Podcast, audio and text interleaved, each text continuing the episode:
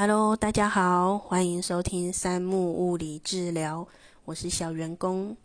今天要介绍物理治疗师是沙小的第三集，介绍的是电疗，也就是物理治疗师用的第一把武器当中的分支。上一次是讲热敷嘛，这一次讲的是电疗。电疗很常见，有些人的家里可能就有。像那个叫什么低周坡，或者是有人看了可能脸书啊，或者是一些购物的网站的广告，看到那种贴在肚子上面，借有电刺激达到肌肉收缩，练出漂亮的腹肌，那一种也是电疗。在治疗室里面常见的电疗有两种。一种是筋皮神经电刺激，比较常见的出现模式就是贴片型的电疗，它会有一个呃一组基本上应该要是四片，虽然有些地方用两片，有些地方用几片，因为每一种可能每一种机型不同，或电疗的范围大小不同，会使用不同形状的贴片或线，或者是嗯机器本身就不一样，嗯。对，那筋皮神经电刺激这种机器很常见。其实像家里常用那种低周波，其实就是筋皮神经电刺激的一种。那它出现的年代很久很早，算是电疗机器所有电疗机器的呃元老、祖先、大前辈这样子。那它的效果就见仁见智，因为像我自己其实就比较不喜欢用筋皮神经电刺激，因为它电起来的麻麻的感觉太明显了。然后那个贴片如果不小心吼不够粘，有点脱落，我那电起来好刺好痛哦。所以我如果真的逼不得已是那种小关节要电的话，我一定会再另外用透气胶带把贴片贴紧一点，避免它脱落。再来，另外一种在治疗室很常见的电疗机器叫做中频干扰波，它常出现的模式是用吸盘，它就是常常被误会是拔罐，但是其实它除了都会吸在身上之外，它跟拔罐完全不一样。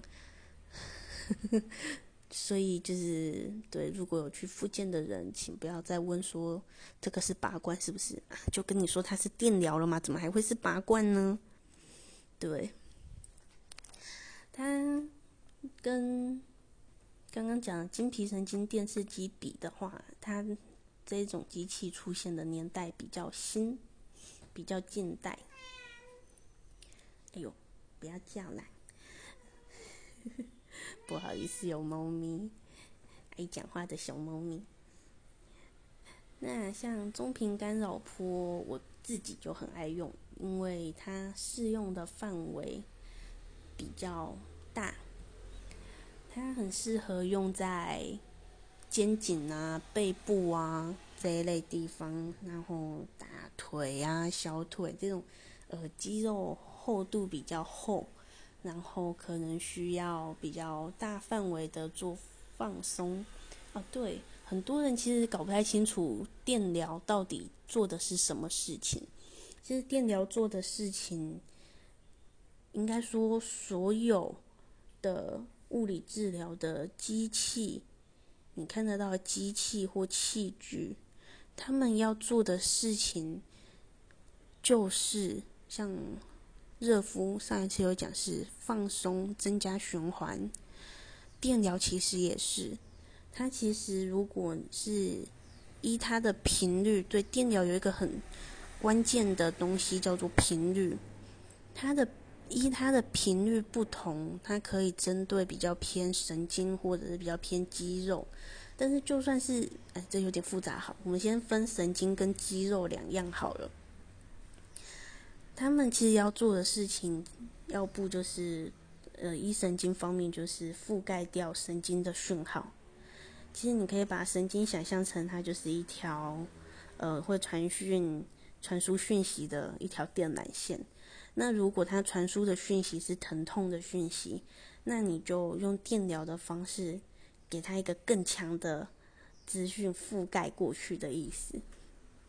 就是，诶，你这个资讯我不喜欢，那我盖一个更强资讯给你，那它就会达到止痛效果。那如果是比较针对肌肉的部分的话，它就会变成是让肌肉收缩放松的过程中，达到一个整体的肌肉舒缓，它就会让你的局部疼痛感觉稍微降低。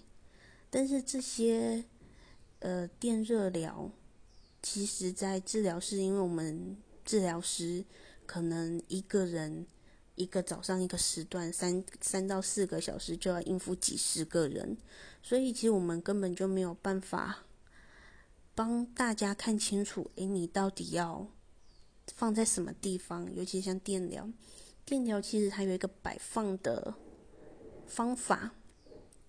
虽然说有去做过。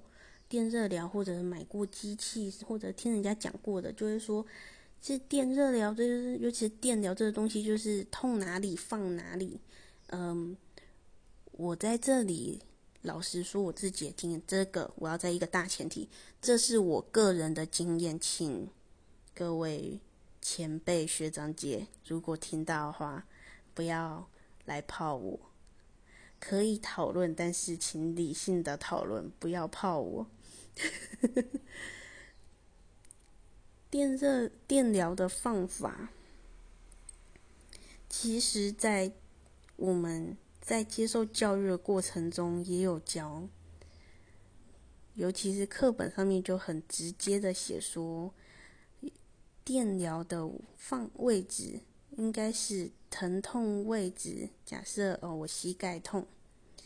膝盖痛的位置是被两。边电极就是假设你有两个电极片好了，那你就是要把痛的位置上下或左右夹住，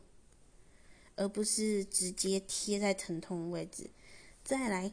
电疗刚刚有讲了，它针对的不是神经就是肌肉，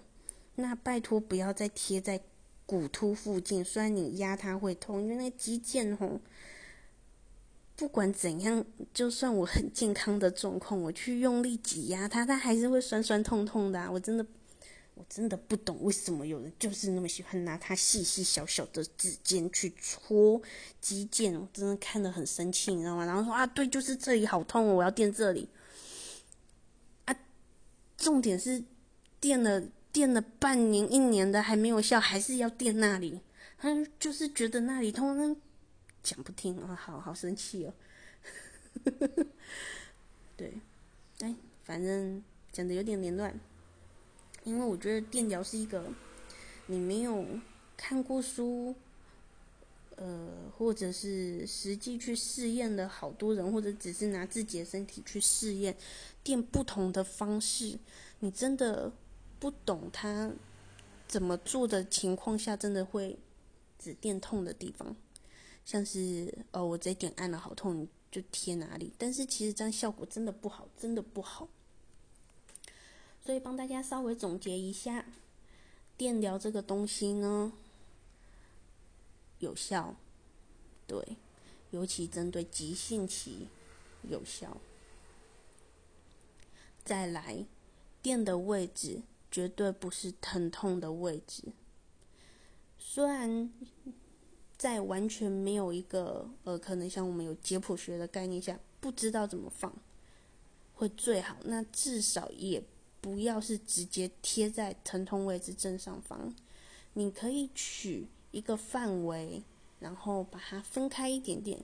假设膝盖痛，那就是上下十公分、十五公分贴开一点，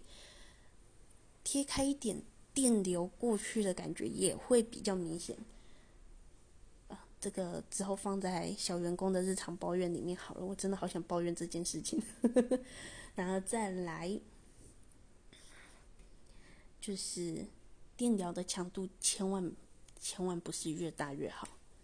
因为过度的收缩、过度的刺激，其实会造成肌肉跟神经的疲乏，